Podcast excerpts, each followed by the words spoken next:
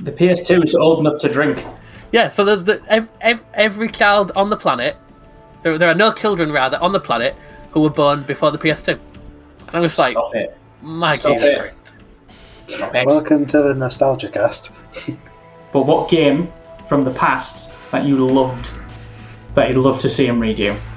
A lot of people like to pretend that Dino Crisis 3 doesn't exist, but putting the control system and the gameplay stuff to one side, the story went absolutely bonkers. Never, Be- never challenge or dare a fool, as well as Stop giving him f***ing ideas. Hey, hey, Right. I'm saying, I'm saying that po- people want to listen to that podcast.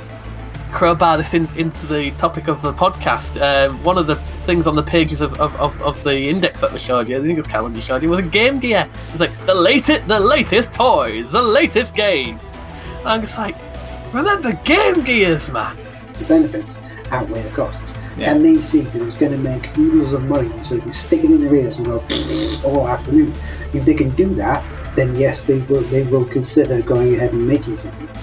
That is so cute. Pikachu case that you can get for it as well. It's disgustingly cute, is what that is.